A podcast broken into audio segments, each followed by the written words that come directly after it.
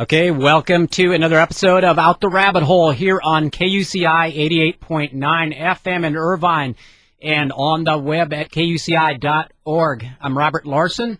It's 4.04 on this Friday afternoon, August 4th, 2006.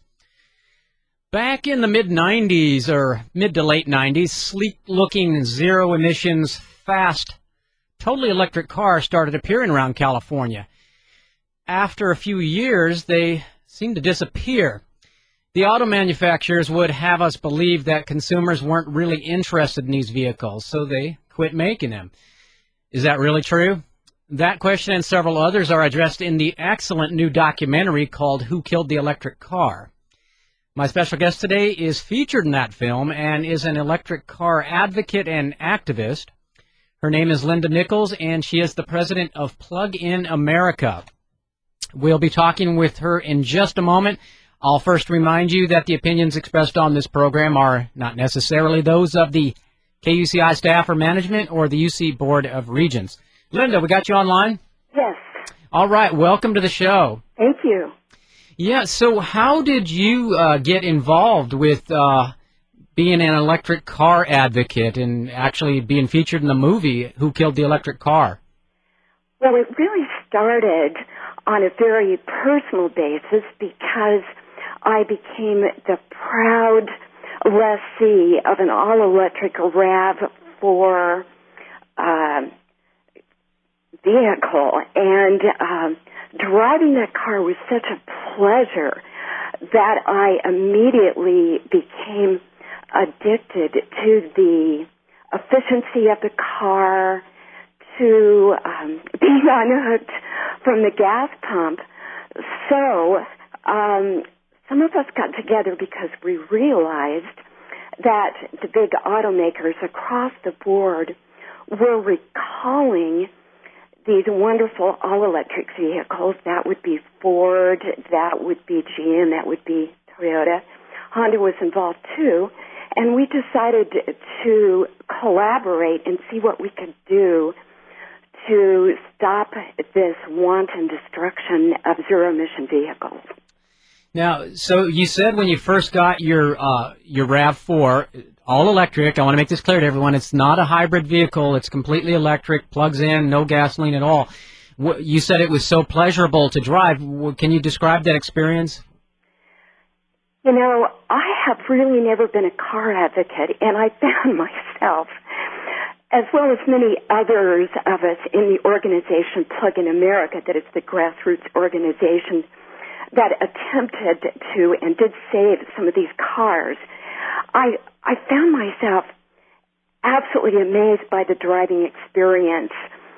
First of all, you, you get in the car, you turn the key, there's absolutely no sound. It's kind of an experience like turning on a light switch. Yeah.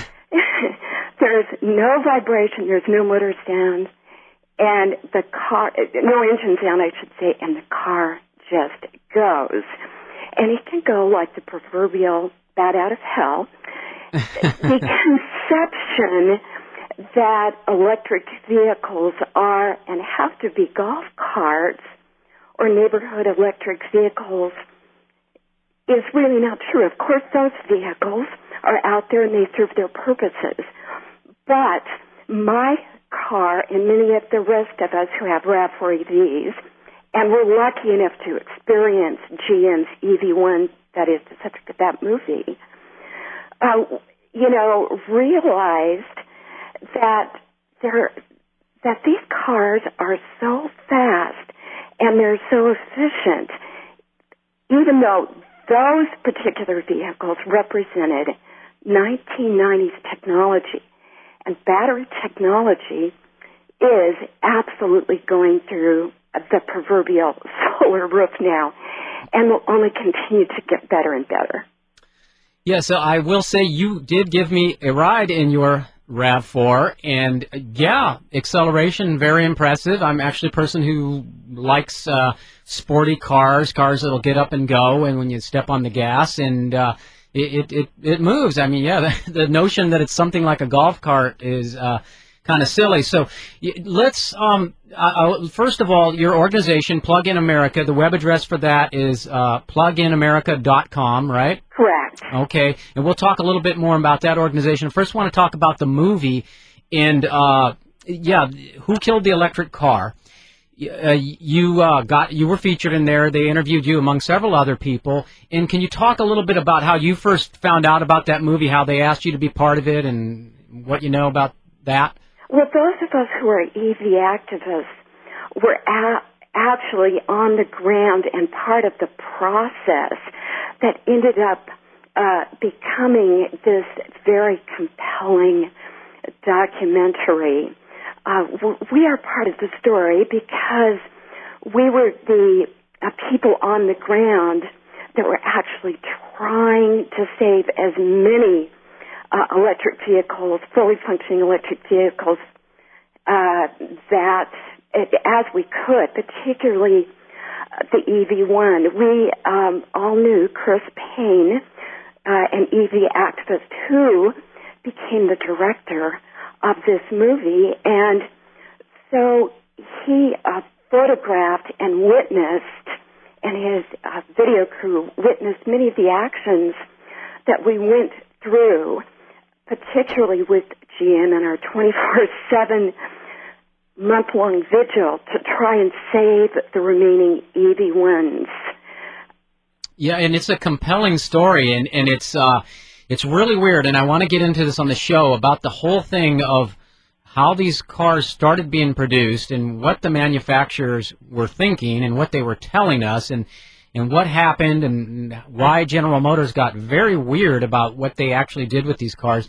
Um, I want to get into all of that. First, let's talk about why these vehicles are are such a good thing because people have a lot of misconceptions about them. We already talked about the performance and that these cars perform quite well. They they um, accelerate.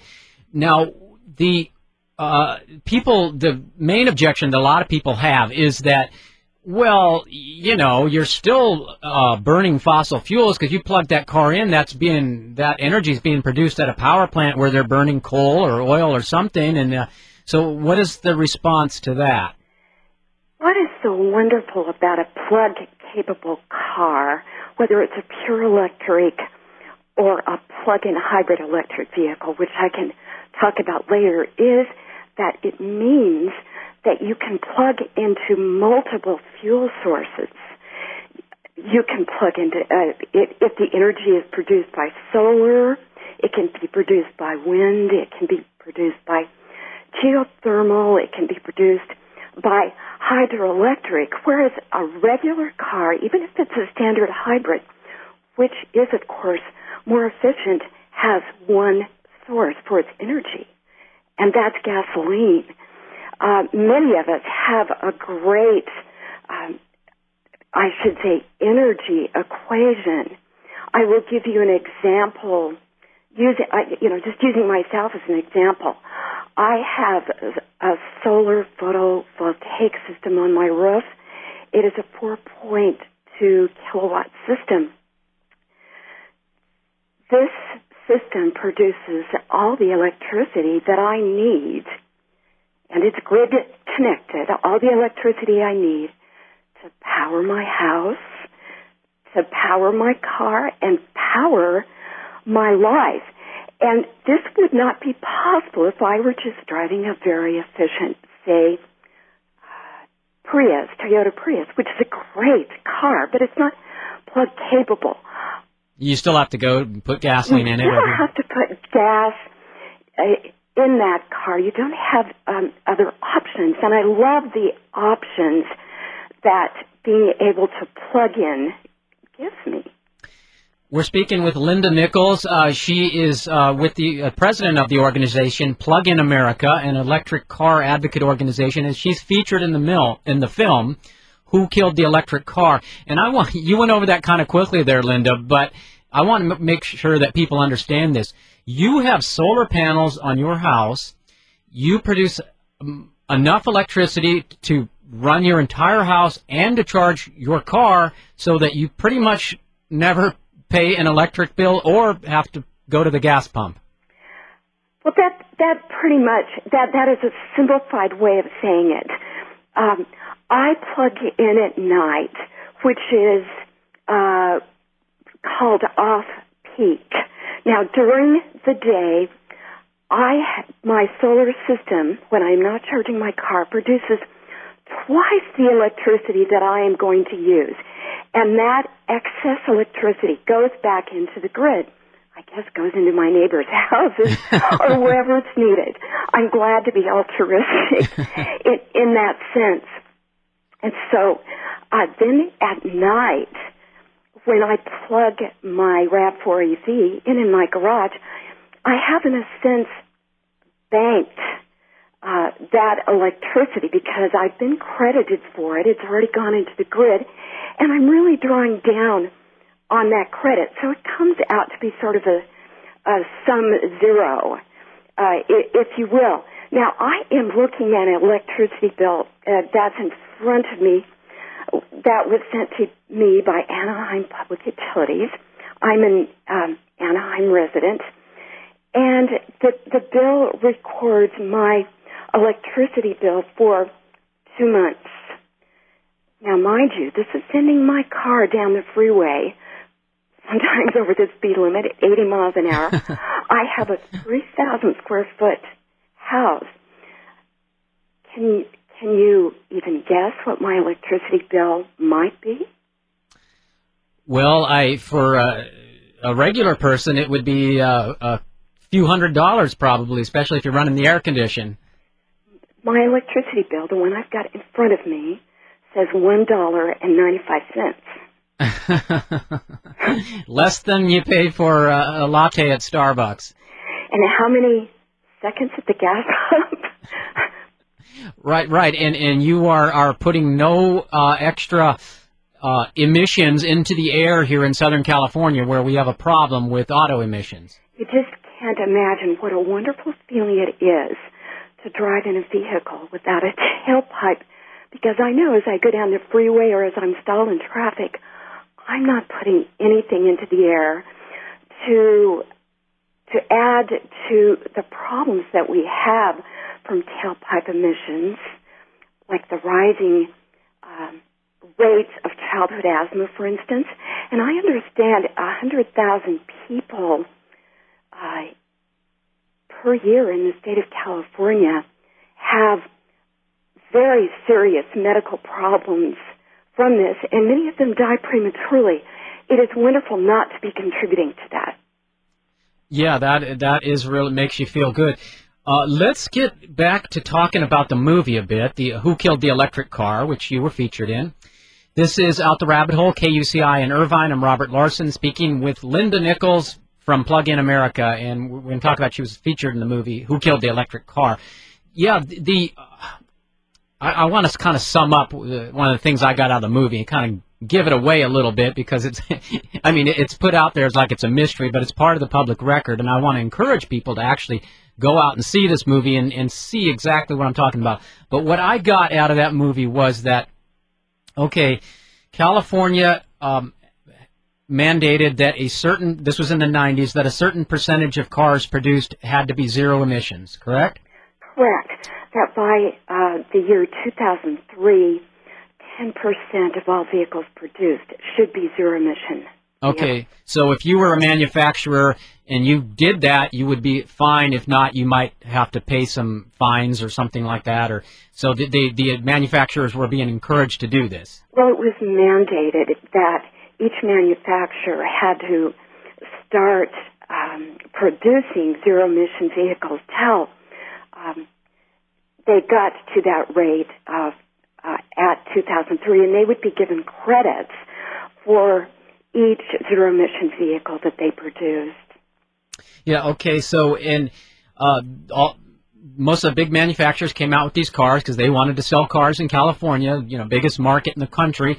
And uh, so Toyota the, made this electric RAV4, which you have, and their Ford came out with an electric vehicle, and Honda and, and General Motors came out with this really sleek EV1 that looked kind of sporty and kind of futuristic and kind of spacey. That's because it was futuristic.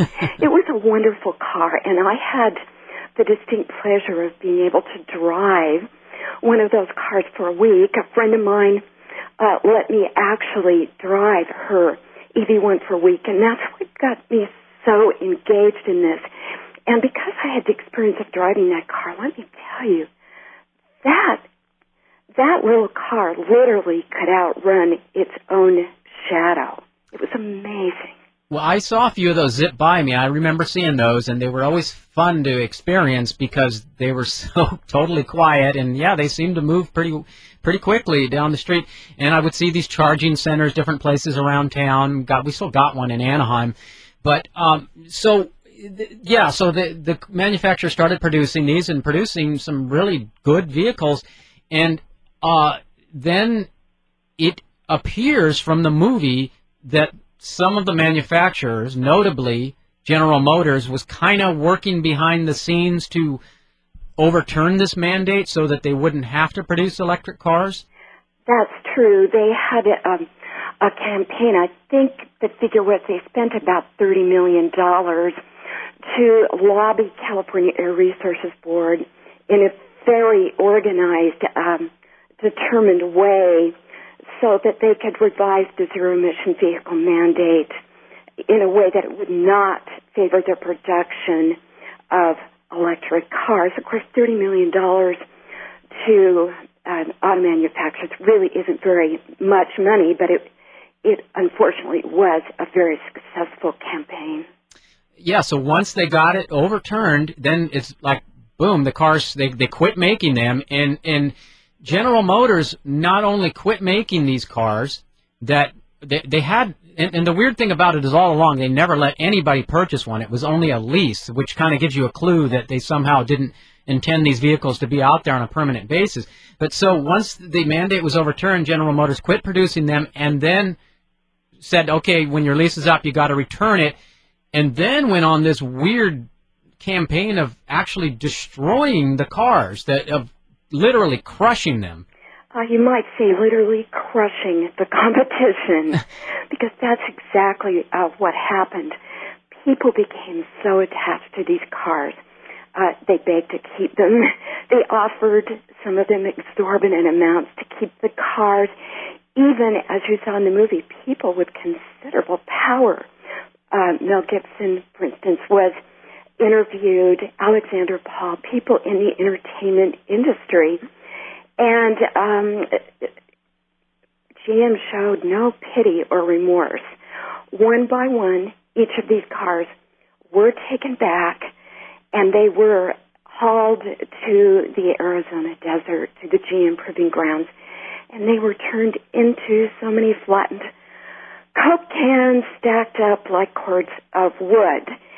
Uh, to add insult to injury, when people, when some people would take their EV1s into the dealership, a GM dealership, a guy would come out with a clipboard, walk around the car, the doomed car in question, for every little ding or scratch, it would be recorded, and the uh, lessee would be assessed a certain amount, and if though and it, and if the lessee did not pay what it was determined the damage was, and this would be just like you know any car gets normal scratches and dings yeah. uh, they would be fined that amount, and if they did not pay, even knowing these cars were almost immediately crushed, this was it was sent to collection and some people I know, um, GM did ruin their credit, or at least attempt to. That is really uh, spirited, don't you think? I'm trying to find a word even worse than that. It, it's just really disgusting. It, these cars that they were going to just take and just crush, and they were charging people for having scratches in them. And so this is the weird thing, and it's almost like irrational. Um, General Motors did not only not want people having these cars, they didn't even want people knowing about them. It's like, let's destroy the evidence. And it's, it's just very bizarre. And can you talk about what is the reason for that? I mean, and they go into this in the movie, and I know you understand it a little better, is that I'm thinking when I first heard about it, I'm, well, you know, why wouldn't they want to sell these cars? They're still making a profit on them. So what's the reason for that?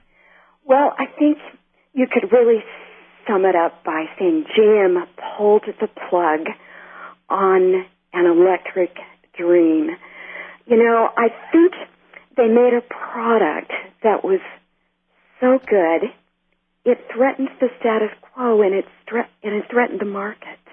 So is it now? Is it true that they make so much more profit off of selling um, Suburbans or Hummers, and so they'd rather sell those that have a much higher profit margin than something like an EV1? Well, that's what I understand. First of all, big SUVs are subject to less uh, regulation. It is just easier to make a profit on it. And I think something you've also got to understand as far as why these big uh, automakers and OEMs were so determined to get the, the cars off the road is that dealerships make quite a bit of money, down sales profit, on all the myriad hundreds and hundreds of complicated parts. Now, an electric vehicle has about one tenth the parts of your average um, internal combustion car. It's just so much simpler. Oh. Uh, you know, I I don't have smog checks. I don't have oil changes. I have, I have nothing to do with a carburetor, and I sure don't need a muffler. and in the, the this it refl- I'm not just talking about my experience, but it reflects many EV drivers' experience, including the EV1. There just aren't many repairs to be made. In the five years that I have had my 2001 Toyota RAV4 EV, I have had three flat tires, which I think maybe that's a little inevitable if you run over a nail. Um, once I had some squeaky brakes. And Robert, that's the extent of it. And I'm thinking, you know, the automakers have never uh, come clean on this. We can only speculate, but it certainly makes sense to plug in America mm-hmm. and other EV activists. That that might have partly been what was behind it, behind this destruction. Yeah, that they they did sort of touch on that in the movie, and that that is sort of making this more uh, clearer to me uh, that okay, even though they can make more profit with a big SUV, they, they could still kind of jack up the prices on these EV cars and, and make a lot of money. But then you're thinking, oh, and you factor that in that these millions of dollars of that they won't be making on replacement parts because there are so few, uh, there's so many, uh, so so few parts to the electric vehicle to be replaced as compared to a internal combustion engine vehicle. So yeah, that that uh, now it becomes it's making a little more sense there. Yeah. So the um, the, the uh, I want to go back to your situation where you said you you you have your electric vehicle, your your RAV4. Wait, wait a second. Now Toyota, they they were going to try to recall all of theirs as well, right? Well, Toyota, like other manufacturers, did. Re- and I I don't think the proper word would exactly be recall. Toyota was um, good enough to actually offer consumers a window of opportunity where about 300 people were lucky enough to lease or purchase their RAV4 EVs under the retail um, program. That didn't last long, and it certainly stopped uh, in 2003 once the zero emission vehicle mandate was uh, eviscerated. Uh, in my situation, though, I leased my RAV4 EV under Toyota's fleet uh, lease program through my husband's business. Now, all of those fleet leased RAV4s were subject to being returned at the end of the lease. The lease was not negotiable, although you were able to extend it for two years. And so at the, I knew that my car was due to be crushed, and it would have been crushed about this time uh, or a little bit later, maybe in the fall.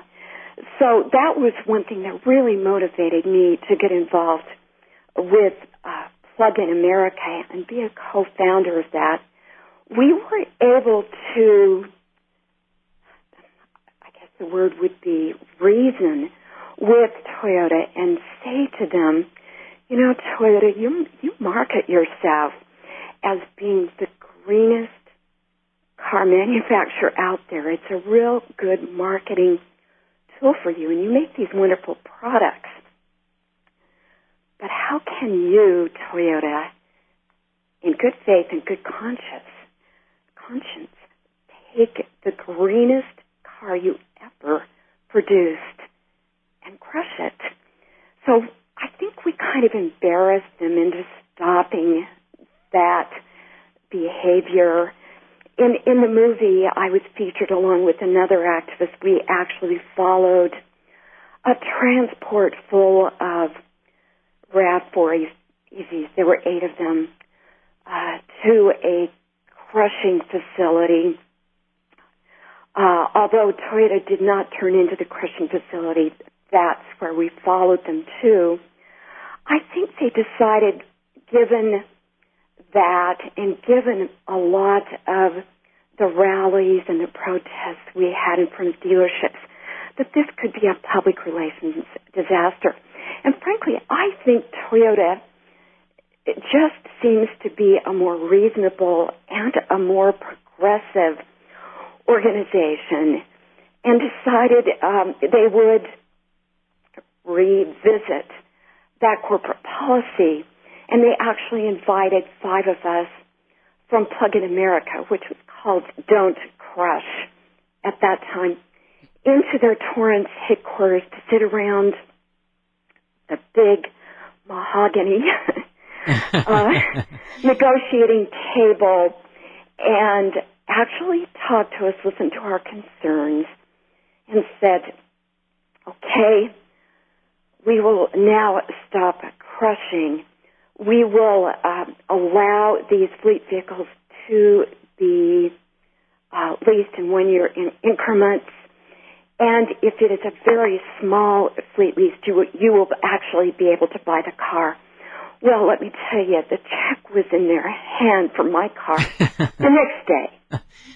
So you've got you own it outright. They can't take it from you. Yeah, I framed the check. Okay. copy of it. Now, now, i- know you say there's not very many replacement parts, but if if any Duke parts do need replacing, would you be able to get those?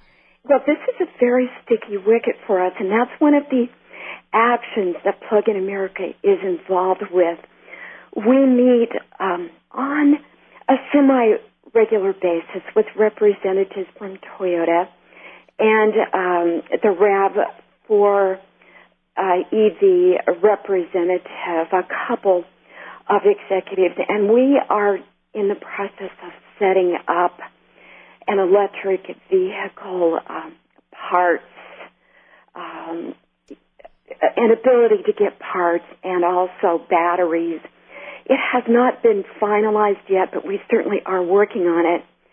Also, what they have agreed to do, cars that are no longer considered serviceable or safe that they happen to get back from the fleet program, instead of crushing them outright, Toyota will harvest the parts from those those cars. Now, of course, our concern is since they are no longer producing these all electric vehicles, no matter how good and dependable anything mechanical is, eventually it's going to need replacement parts. Right. So that right now is part of our concern and part of our activism. So, uh, of course, you would like Toyota and the other manufacturers to actually start making the vehicles again. But, however, there are some independent companies out there who are making some now, right? There certainly are. And before I, I get to that, Robert, I just want to say that Toyota, at least, has taken the concept of something called a plug-in hybrid vehicle very, very seriously and have said that they will be producing plug-in hybrid uh, vehicles within the next couple of years. And what that would involve is a, a, a, a hybrid with a much larger, more advanced lithium ion battery and making it plug capable. And the beauty of this is we call that an electric car with an insurance policy. We're fond of saying because a car like that would be able to be plugged in in a standard 110 outlet just in your garage. At night, it's plug optional. You wouldn't have to plug it in. But if you chose to do so, You'd your mileage would go to about 100 miles per gallon. And in these days of rising gas prices, headed probably at least $5 a gallon, this would be such a bonus. In other words, automatically the internal combustion would take over when uh, the electric motor uh, was in need of assistance. Right, right. We're speaking with Linda Nicholes of Plug in America, and you can check out their website, pluginamerica.com. And uh, Linda was featured in the movie that's out now that I uh, give a two thumbs up to, is the uh, Who Killed the Electric Car. So, uh, and okay, so I said there are some independent com- companies out there now producing some electric cars, and there is this really uh, uh, marvelous one that I see pictures of on your website that I understand that you are purchasing or have already purchased for yourself. Well, I can't really say purchase, but we have put up the money to be able to, within a year's time, be the proud owners. This is um, it's produced by Toyota Motor. I'm sorry, not Toyota. I'm thinking Toyota. Tesla Motors.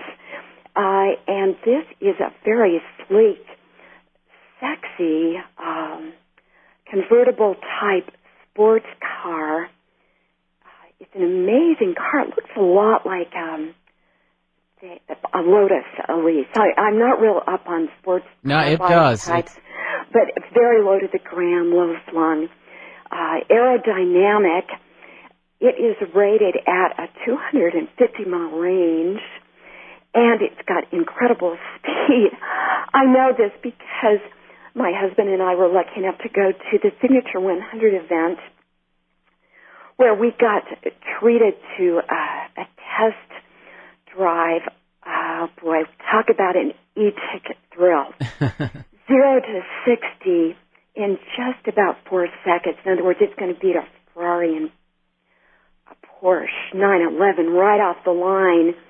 Absolutely amazing. And I think what's good about this is once and for all, it's going to put to bed the notion that I talked about before that electric vehicles belong in a senior citizen center to get um, senior citizens around to the next building. There's there's a use for that, but these cars excite the imagination and excite the whole electric world of possibilities.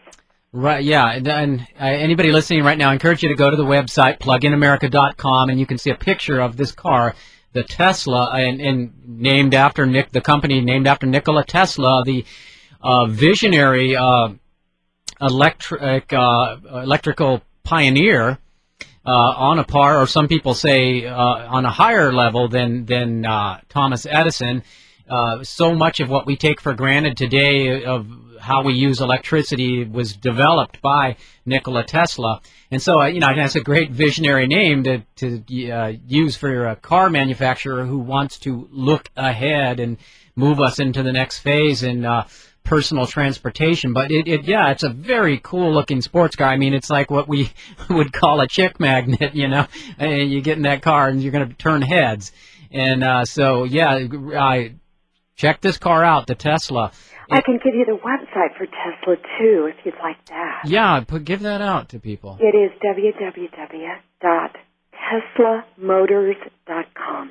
Yeah. Okay. So this, you know, what I've said about electric vehicles, and you and I talked about this off the air, is that to really get these things going and that uh, get people excited about them, you, you have to make it where yeah, you know, it's sexy. It appeals to, to young people, and and I think most people, young people, would look at that and say, "Hey, I want to be seen driving that. It's a very cool vehicle, and and uh, you know maybe they could get a thing going where they'd have some kind of racing series where they'd have these cars just all uh, pitted against each other, and people could see, wow, these things go fast, and, and uh, you, you know that something like that. And uh, I mean, it, it's like we got to do this ourselves, got to kind of promote these ideas because uh, General Motors and uh, to a lesser extent Toyota are, are, are not going to really do this, uh, uh, get get behind really pushing uh, electric vehicles. Well, you know, I think one reason for this, I don't think it's something that Detroit perhaps it feels it is well suited for. Even regular internal combustion engine, engines are becoming more and more computerized. You take a high performance electric beast like the Tesla, and it more nearly resembles a computer, a big, high powered computer zooming down the street than it does one of its uh, gas guzzling Detroit cousins. And th- this startup company has is more Silicon Valley in flavor, and and many of the investors and the engineers are from Silicon Valley. So it it it it just puts it in a whole different um, category. Yeah, it it sure does, and and I think this will uh, make a big difference if uh, somehow they're not. Uh, uh, I don't know, sabotage in some way, but uh, who knows what the. Uh... No, I don't expect that to happen. This is so mainstream. Of course, I don't have a crystal ball. This startup company has $60 million behind it. It's got some very uh, well heeled uh, investors from um, Google, uh, PayPal, um, I, I, I can't think of, of names right now, but let me just say it is no ordinary startup. Yeah, I, I guess what I said, you know, I thought about sabotage because in, in the movie Who Killed the Electric Car, it, General Motors actually engaged in, it appeared to, in self sabotage in the sense that there was this wonderful character, this young lady who who gets excited about the GM EV1 and goes to work for General Motors as a uh, marketing person for for this, right? Is that, that Sale? Is, uh, that would be Chelsea Sexton, and she was actually um, she was actually uh, what they called an EV1 specialist sales rep, and she and about 20 other young, energetic people were hired and in, encouraged and trained by GM uh, to promote and get these cars on the road. And then little by little, GM turned on them and really sabotaged their efforts. And unfortunately, that the um, sales reps, the people like Chelsea that were doing the very best, slowly but surely, they were let go. And then there were none.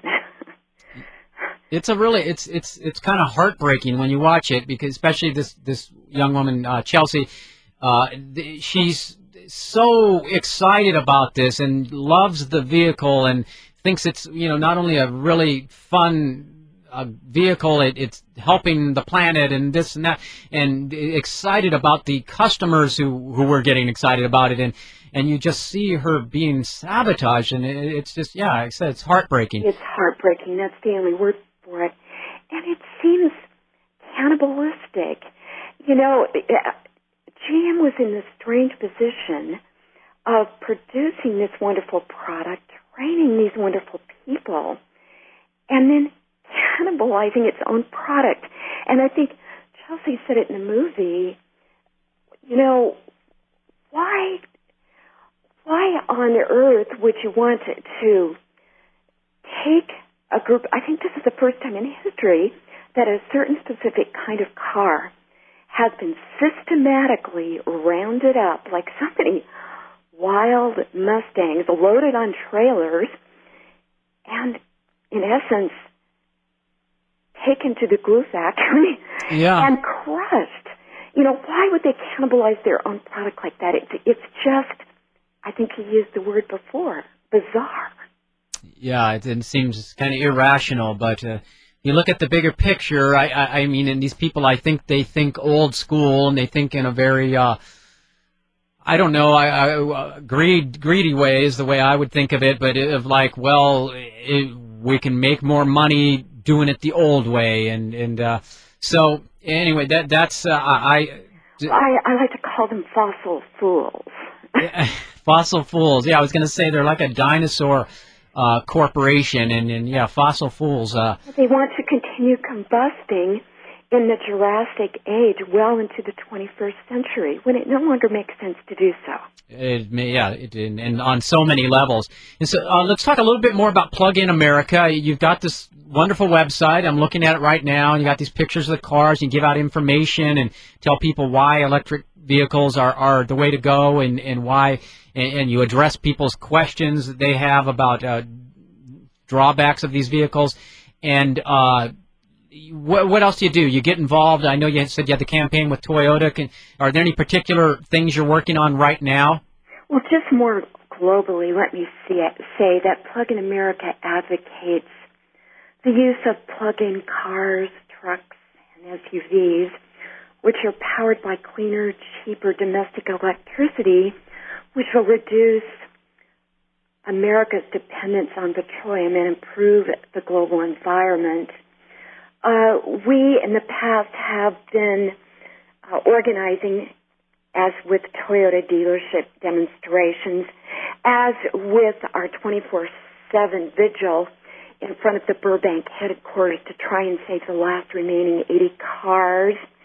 Uh, we have been involved in public education rallies. Now, in our av- advocacy, we promote an organization called Plug-in Partners, which um, is an is an organization started in Austin, Texas, uh, to put pressure on big automakers from activists, mayors, and governors across the country to put in soft orders for uh, plug-in hybrid electric vehicles. So that's one of our big advocacies. We ask people normal consumers to pressure automakers so that we have something called the plug-in pledge, and you can sign up for that on our website. But what that involves is telling automakers when you go into a, a dealership to buy a car that you're not going to buy another car until you can plug it in and drive electric only for at least 20 miles.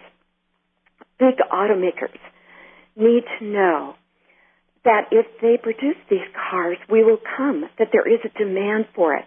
And I'm telling you, it's getting easier and easier to inspire people. As gasoline heads up into the stratosphere, who knows how far this is going to go? Yeah, you're right, and we're going to be at four dollars per gallon pretty soon, and as you said, probably five before too long. And uh, yeah, so so they can go to your website, pluginamerica.com. There are uh, petitions and things they can sign there. You give information to contact Absolutely. manufacturers, and you've uh, got something about the uh, CARB, the California Air Resources yeah, Board. should write to CARB, and there's the contact information. The term, the acronym CARB stands for California Air Resources Board and they are the ones that developed the zero emission vehicle mandate to begin with that got these wonderful cars on the road and unfortunately then did cave in to the highly organized automaker effort to uh, eviscerate the part of the mandate that encouraged uh, electric vehicles. So they can write to CARB and tell them that they are that, that they support battery technology, whether that is pure battery electric vehicles or plug-in electric vehicles.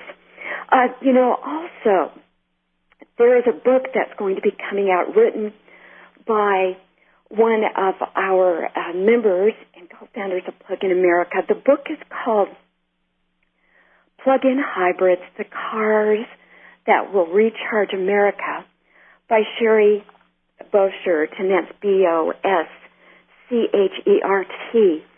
that book is not out yet. It should be within a few months. And that book is, is going to be very instructive and very interesting. Yeah. Okay. Well, uh, yeah. People should look for that book. And you, we're talking about CARB, their California Air Resources Board, and in the movie "Who Killed the Electric Car," there you see some things going on with CARB that are very uh, disturbing. Some political things and some sleazy kind of backroom things that appear to be going on. And and one of the uh, people uh, was he the chairman of CARB that seem to have some conflict of interest. Can you talk a little about that? Uh, that would be Alan Lloyd, who was, uh, you're right, head of CARB. Uh, he was instrumental in working, reworking the mandate to favor hydrogen cars.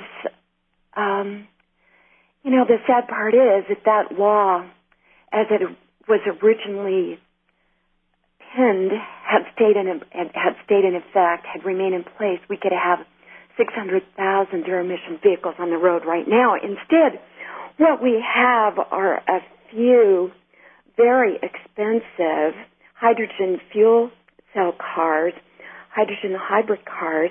Hydrogen fuel cell cars are very futuristic. They cost a million or more dollars a Doesn't sound too 20 practical. times more than you would pay for a plug-in hybrid electric vehicle. And what we found out later is that the the chair the chair of CARB, Alan Lloyd, Alan Lloyd, was high, was head of the hydrogen fuel cell consortium. He had he really did have a conflict of interest. Yeah, that that was kind of uh, kind of creepy. And is he still with Carb? No, no, he left. Uh, I'm not sure of the month, but he's probably been gone about six months ago, and he now is um, an active lobbyist, which maybe is what he was meant to do in the first place. Yeah, yeah, we see that in other areas as well. People go from being regulators to lobbyists, and it's it's just it's it's very ugly. So, if, is there any possibility that California could reinstitute that mandate? You know, we have Plug in America has a great deal of hope. Uh, in September, in fact, September the 25th to the 27th, California Air Resources Board is going to um, have what they call a technology review and they are going to have another look at all these different um, clean air technologies, including battery electric technology, which would uh, focus on plug-in hybrid electric vehicles. They are also going to look at other technologies like hydrogen cars, but what we're hoping is that this time they will give electric transportation a fair shake.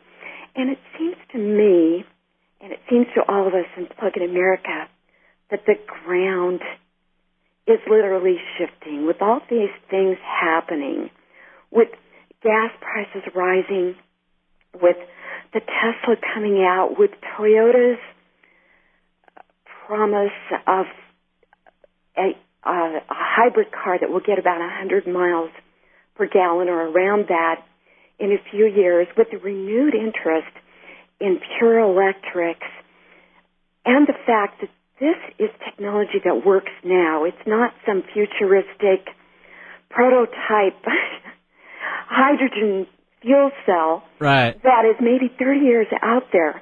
You know, it's like what I want to ask is when can I, as an ordinary consumer, go into a dealership that has hydrogen cars, put down my money, and drive away. When will that be? And I haven't been able to get a straight answer. And frankly, Robert, I don't think it's anytime soon. Yeah, it, it's almost like this is a, a ruse, and this is to uh, kind of a, not So, so you're not paying attention to these electric vehicles that are available now. The technology is there, and and uh, actually, and the technology is improving all the time on the batteries, and because that's one of the drawbacks. Some people say, "Well, I don't really want an electric vehicle because it only go 100 miles on a charge." Can can you address that? Well, you know, they're talking about the past. uh, let me just say this, though. First of all, most people do not drive. It has been shown statistically more than 50 miles a day. Most families have more than one car. One of them could certainly uh, function as a commuter car. Now, the only car I drive is my Toyota RAV4 EV, but that does reflect 1990s technology. I get between 100 and 120 mile range. However, automakers gave up on automotive battery technology. Battery technology ha- has developed at warp speed. They now have a new kind of battery. It's a lithium ion chemistry. Those batteries are incredibly more powerful and result in a much longer range. And a case in point is the car that we talked about, the Tesla. It is rated to have a 250 mile range. I, I don't see what the limit is going to be. You know, what we like to say is that, you know, the electric genie, the electric genie is out of the lamp now. and there's no pushing it back. Nobody's going to be able to push this back because it works, it works now, and it's getting better all the time. Yeah, and the the uh, cost of let's I know we've got out of time here, but real quick, the the cost of running an electric car when you charge it up, how much is that costing you per mile, or or compared to you know putting gas in a conventional car? Well, of course, it, it's not really fair to ask me. I've got solar panels on my roof, but if I did not, it's about two dollars a charge. I figure, and it probably would cost me about two to three cents a mile to run that car. Yeah, so if you're saying two dollars, even if you're only going a hundred miles on that charge, that's uh, two dollars for a hundred miles. Isn't that great? Yeah. So, so I, I just can't help but feel smug every time I glide silently past an Exxon or a Shell or a Chevron. It, it's hard not to be smug. yeah, and, and, okay, and you say it's costing you really nothing because you've got the solar panels, and now some people may say, well, you know, solar panels that's great, but I, I don't have uh, uh, twenty thousand dollars or whatever it costs to, to put that in, but that that price is uh, it, well, you, you and I were talking about this off the air. If, if they would just encourage home builders to to build the solar panels into the houses the it would nobody would notice it because if you're paying a half million for a house, uh, an extra twenty grand is not you're not going to notice it. Well, it could be built into the mortgage, and it's ever so much cheaper to incorporate it from the ground up rather than adding it as an afterthought afterwards. But I will say this: there are uh, uh, the utilities have incentives and they have rebates. For instance, when I installed my panels. Um, uh, the, the first time I installed them, uh, I got an eleven thousand dollar check back, so I ended up paying ten thousand dollars for that. Um, and of course, it has long been paid for. It's it's pretty easy to repay that when you're using the idea of not going to the gas station because gas is so expensive. So my payback period has been very uh, has been very rapid. Um, and I think something else you've got to remember too that solar panels add to the value and the resale of your house. If if you're looking at two houses, one you do not have to pay an electric utility bill, the other one you don't, and they're comparable. Which one will you choose? My car ha- my my house's value is increased by twenty thousand dollars. Yeah, that's another factor to consider. So this is all coming together, and, and, and I think people like you who are involved as activists are going to push this along even faster, and uh, I commend that. And and so uh, it's pluginamerica.com. Correct. People can go there. It's just all plug in America. All kinds of videos and actions that they can do. Okay, all kinds of things. You got all you've got information there, comparisons, charts, all this about electric vehicles, and uh, but a little bit about history. You got a lot of cool photos, and yeah, anybody if you want to get involved, the, the phone numbers, email, everything you can get that there at pluginamerica.com. Any other information you want to give out, Linda? I I think that we have about covered it. I think we have. So if that's a, they just go to the website, right? Right. And uh, thank you that's so much. First step. Thank you so much for being here. Oh, you're welcome. Thank you. Okay. Linda Nicholes, Plug in America. She's the president of that organization. She was also featured in the film Who Killed the Electric Car. So, uh, and if you didn't know much about electric vehicles, now you do. And I, I think you maybe be more excited about it. And uh, this could be a big step towards solving our problems with fossil fuels and uh, all of the things associated with that and the mess of the economy and the wars involved that uh, are related to oil and all of that. So uh, think about this. Yeah, so check it all out. PlugInAmerica.com. This is Out the Rabbit Hole, KUCI in Irvine. I'm Robert Larson. Uh, next week, I will have Smiles Lewis with me. He's been on the show a few times as a guest, a co-host, and uh, uh, just a all-around uh, comrade. And uh, we uh, we're going to be talking next week about dreams, consciousness, and psychedelics. This is going to be a fascinating show. We're still working it to uh, all the working out how that theme is going to come together, but it's going to be good stuff. But I'll encourage you right now to check out his stuff. In the meantime, you can find him at elfis.net, E-L-F-I-S. Dot net. He's also at anomalyradio.com, and that will be a fascinating show.